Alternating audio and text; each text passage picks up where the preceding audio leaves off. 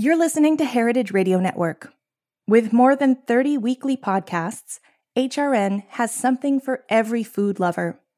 Learn more at heritageradionetwork.org.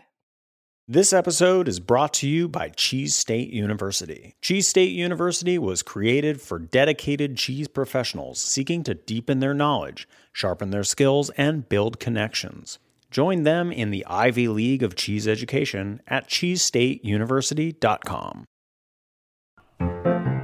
Listen to these desperate attempts for people to mention daylight savings time in the same sentence as recipe. It is hilarious. Saveur has an article that was like, you know, what to cook during daylight savings time, literally. And this is how they're really trying to make it all work. They're like, after you figure out how to reset all of your clocks, as if that takes such a long time. After You you, don't- wipe the sweat off your brow from resetting all your clocks all morning long. You don't have time to make a long dinner, so you just need to toss a salad or make a sandwich. Refinery 29, famous food website. Five easy weeknight meals to make with that extra hour of sunlight. Nope. no, no. Cool mom eats. Five easy dinners that pair well with daylight savings time. She just like, this pairs well with daylight savings time. She's not even trying, for some reason, everyone's like, daylight savings time is coming. You better have a quick dinner in mind because you are running out of time. in the day. Wow, dude. Um, and then Country Living says, avoid the dreaded daylight savings energy lag with this delicious trick. And I did look up the recipe for this. So, the delicious trick the Country Living wants you to use to avoid the dreaded daylight savings energy lag is morning energy mocha balls. You just heard Nicole Bailey and Zara Tangora from Life's a Banquet, HRN's comedy podcast loosely about food history. As Zara and Nicole have noted, everyone loves a date peg. So, now that we have adjusted our clocks and our meal plans for daylight savings, we are setting aside some time to celebrate that it is officially the first week of spring. In this episode, we're cleaning out the archives and dusting off some stories to welcome in this season of new beginnings. We'll hear about edible flowers in traditional Mexican cooking and the impact of quarantine on the community gatherings of Ramadan and more. I'm Katie Mosman Wadler, and this is Meat and Three on HRN. Meat and three. Meat and three. Meat and three. One meat, three sides, Food, news, and storytelling. a square meal. For your ears. Meat and three.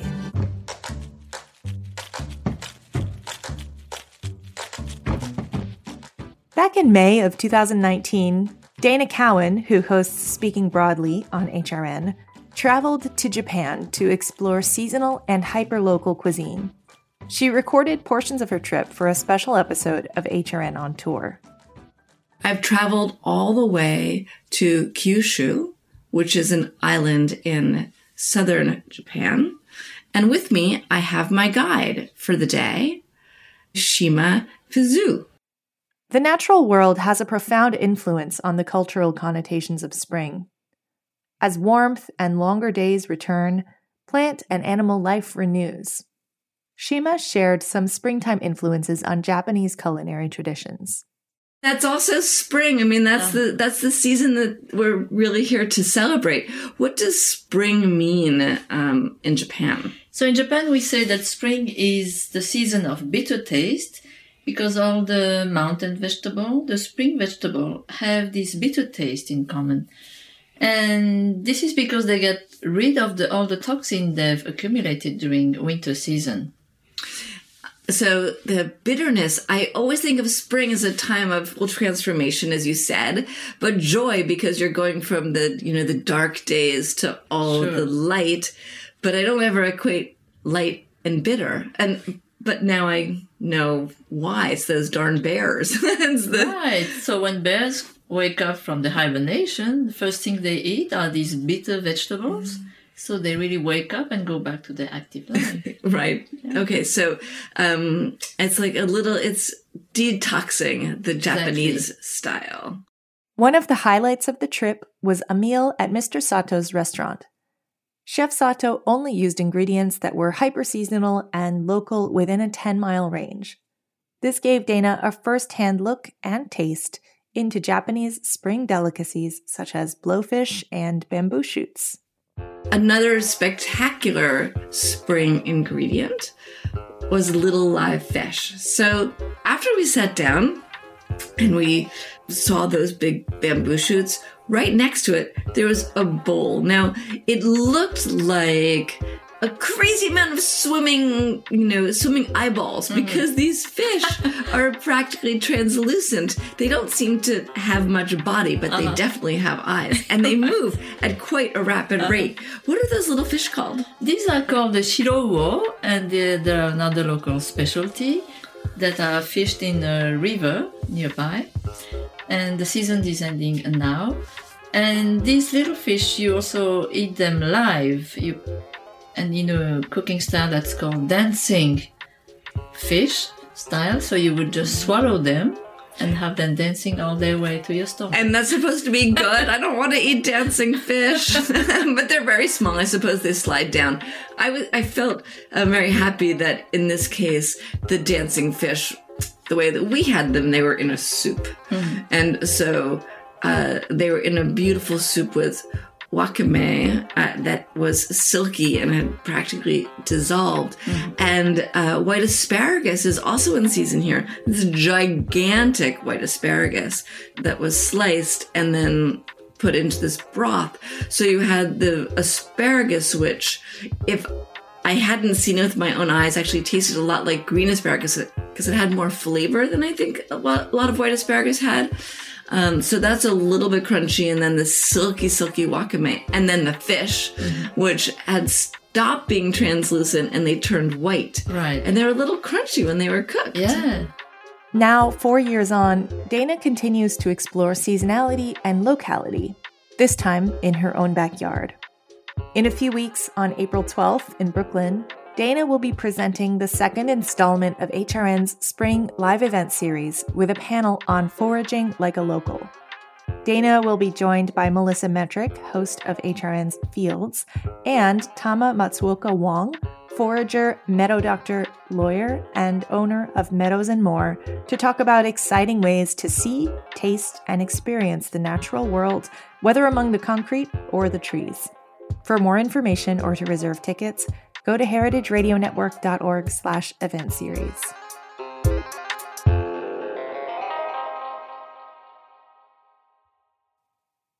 As the days grow longer and your garden or local park thaws, you might be wondering how to capture the essence of spring in your cooking. For some helpful inspiration, here's a conversation from Cooking in Mexican from A to Z that's all about cooking with flowers. Our hosts, Aarón Sanchez and Zarela Martinez, talk with a chef and cookbook author to learn about how edible flowers are an essential element of the state of Veracruz's traditional cuisine. Here's Lester Loon Sanchez, no relation to Aarón and Zarela. First, I try to seek help from specialists like botanicals and anthropologists and researchers who had worked on the subject, you know, edible flowers and I didn't have an encouraging outlook. And they told me, you won't find more edible flowers than we have found. At that time, there were around 10 or 12 edible flowers registered in Veracruz. So I don't care. Um, I decide to travel around Veracruz, North Veracruz, Middle Veracruz, South Veracruz. Um, uh, and try to look in for any flowers that were not registered yet. Uh, well, my surprise was enormous when I found many other flowers that were used for food here in Veracruz. Nowadays, my work includes 65 flowers, edible flowers, and more than 300 recipes. Wow. Uh, we are talking about a six years investigation. So there are a lot of edible flowers here in Veracruz. The role of edible flowers in Veracruz's traditional cuisine like so much of Mexican cooking and culture, represents a melding of indigenous, African, and European influences. I think flowers or edible flowers is something that start in pre-Hispanic Mexico. Mm-hmm.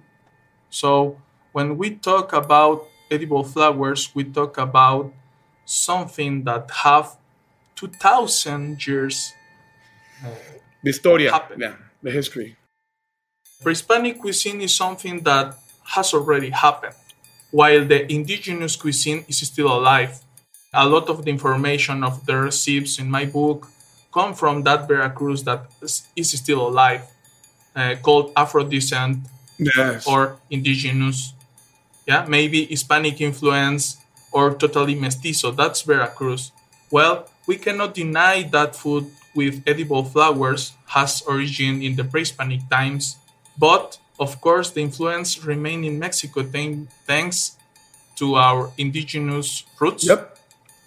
Although European also ate flowers. Yes. African ate flowers. That's the reason why we have roses and hibiscus flowers in the Veracruz cuisine. Yes. So I try to explain that cooking with edible flowers is very complex and it doesn't end in the pre-Hispanic times. It continues for 500 years, creating a new way of eating, uh, which sometimes called Veracruzan cuisine. Someone else told me sometime Mexican are flower eaters. and that's true. Uh, not only our flowers, we also learn to eat another flowers, yeah, mm. like Hispanic flowers or African flowers. Mm-hmm. Lester Loon incorporates these flowers into his cookbook recipes and his restaurant's menu. So let's talk a little bit about that because for everyone that doesn't know about some of the more popular flowers that are used in Mexican cuisine, I think the first one we have to acknowledge is the flor de calabaza, no? Right? The, the zucchini flower, no? It probably has the most recognition, right?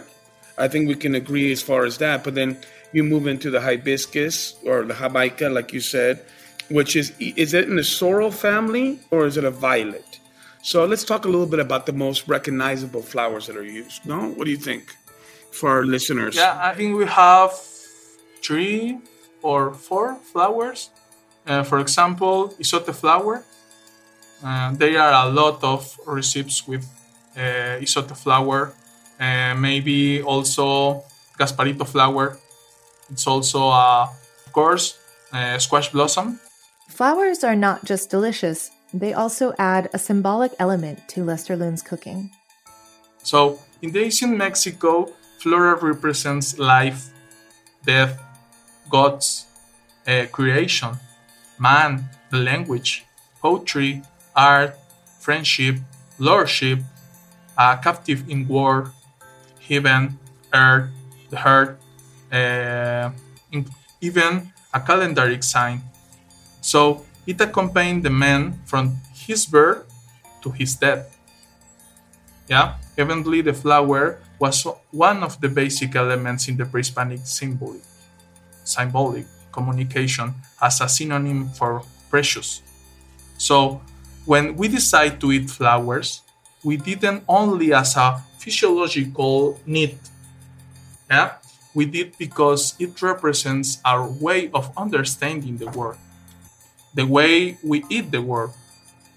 So that's that's very important. Yeah? It represents birth. It's the female.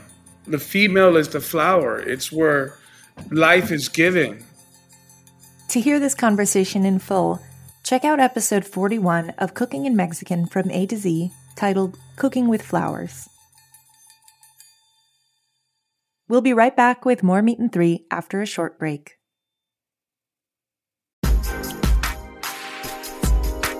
This episode is brought to you by Cheese State University. Cheese State University was created for dedicated cheese professionals seeking to deepen their knowledge, sharpen their skills, and build connections it feels like a gift to be able to give this gift to people because I know that from my own experiences, I know how valuable mm-hmm. consolidated, mm-hmm. incredible training resources are.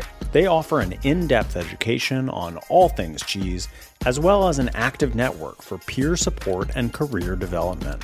You can pop over to the Quad, which is our social networking and engagement app. Um, and so that's a really fun and dynamic aspect of Cheese State University. Cheese State's three part course is designed for seasoned pros and entry level mongers alike and covers all the skills one needs to perform on the cheese counter. The structure of Cheese State University is all based on the Cheese State University Field Guide. Um, and that is a three volume resource. It's all digital online. At the end of the course, students will be ready to ace the field guide assessment and earn their Cheese State Scholar Certificate.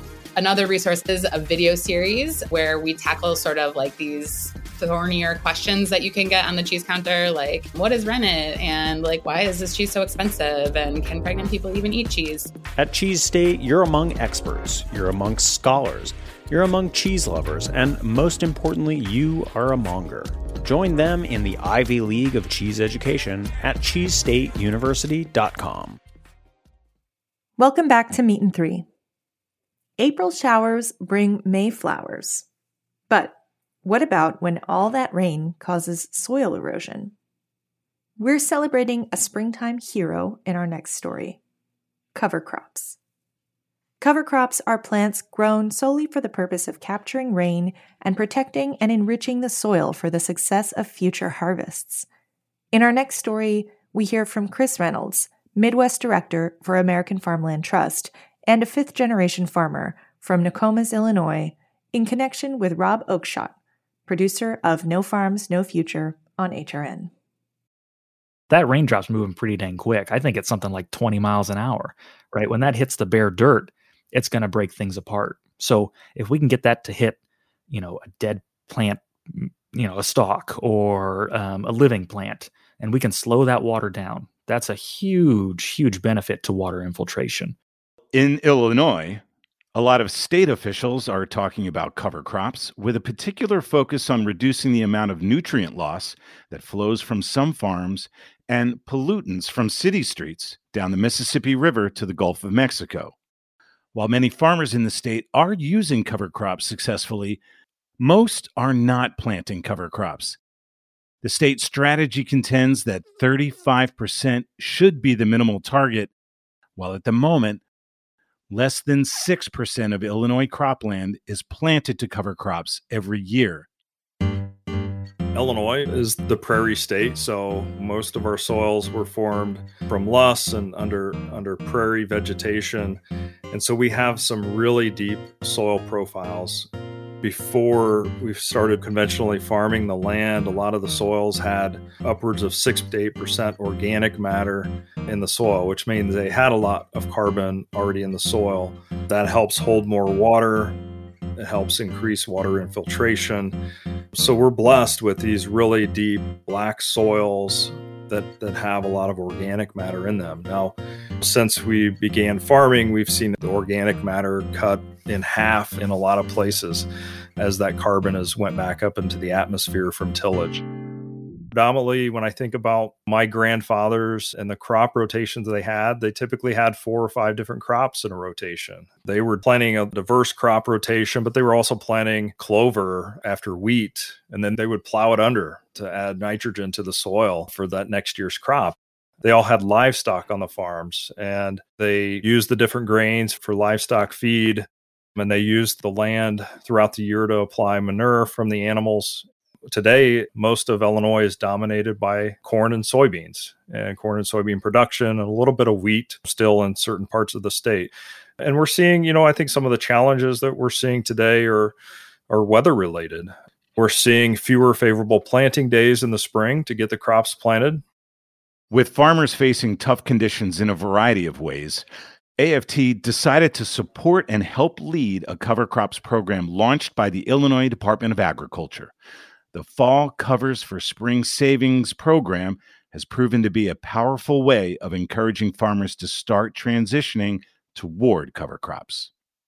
The nutrient loss reduction strategy had just came out in 2015 and we were all working towards a common goal of reducing nutrient losses. So as it relates to field tile, you know, one of the great things about tile is it makes the land more productive, but it can also be a leaky system.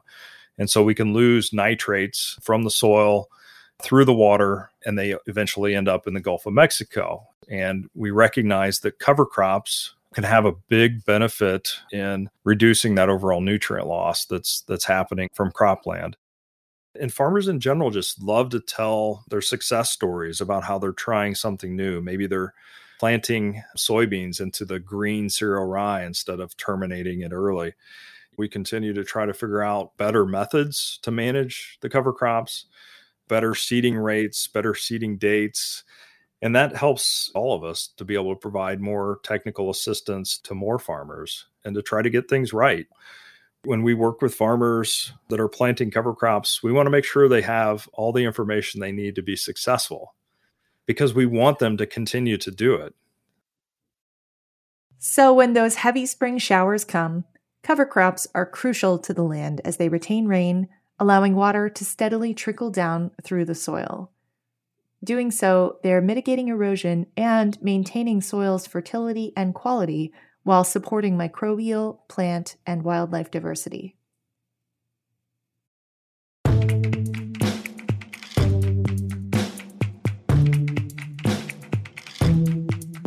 This week is not only the start of spring, but the beginning of Ramadan.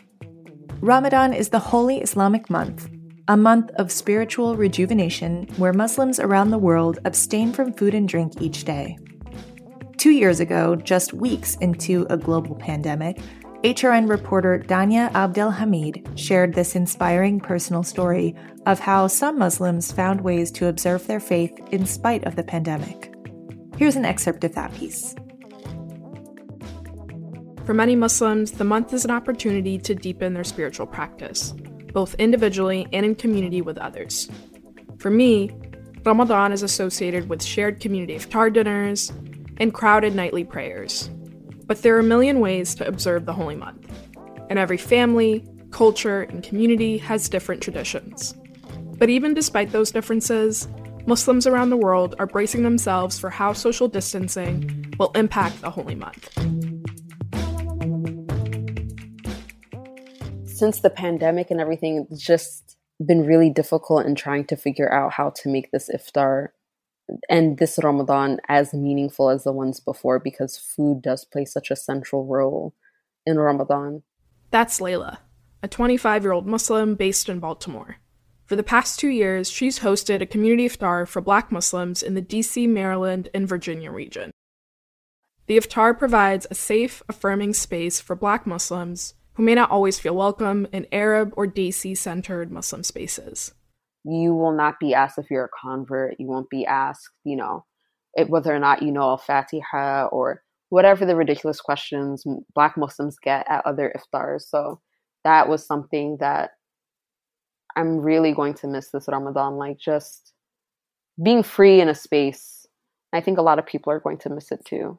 And I've seen, you know, a few elders talk about uh, oh, this is actually like a blessing in disguise and this is a chance for people to really focus on what matters.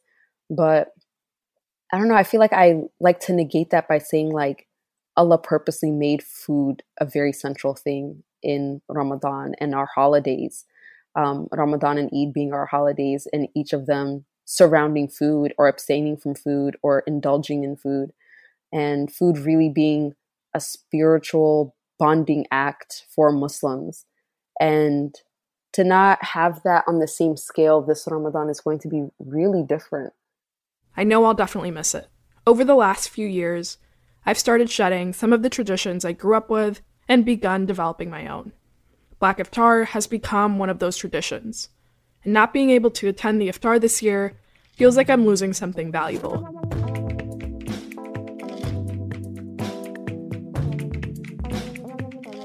To me, Ramadan both is and isn't about food. On the one hand, only eating twice a day, once before sunrise and once after sunset, makes food and eating feel even more significant. And on the other hand, Ramadan is a month of spiritual rejuvenation, a month of deep reflection and soul work. Sure, food and the restriction of it is an important element, but it's not the main thing. This year, we hope that everyone who observes Ramadan will be able to find their way back to their community spaces and experience sharing iftar together again. Ramadan Mubarak.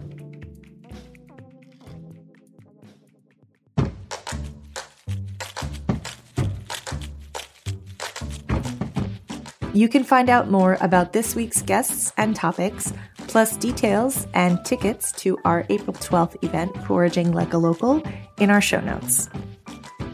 That's our show. Thanks for listening. Special thanks this week to Charlotte Rhodes, Kate Dario, Candice Chamel, and Danya Abdelhamid. Meat and Three is produced by Kevin Chang Barnum, Matt Patterson, and me, Katie Mosman Wadler. Our audio engineer for this episode is Matt Patterson. Our theme song was composed by Breakmaster Cylinder. This program is supported in part by public funds from the New York City Department of Cultural Affairs in partnership with the City Council.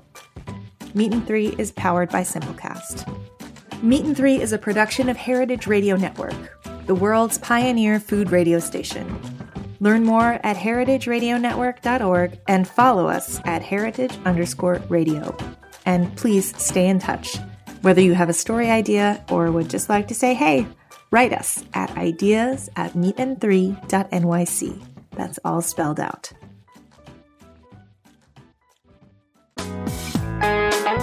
Hi, HRN listeners. As we celebrate our 15th year, we are deepening our commitment to giving voice to the next generation of food systems storytellers, and we need your help.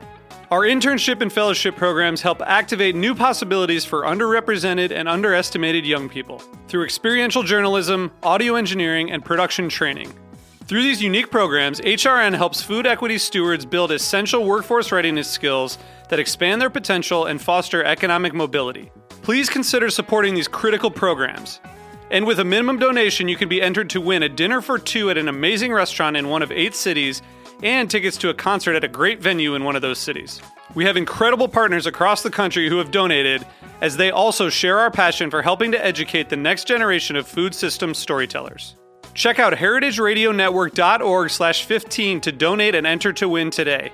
That's heritageradionetwork.org slash 15 to donate and enter to win today. And make sure you donate before March 31st. Thank you.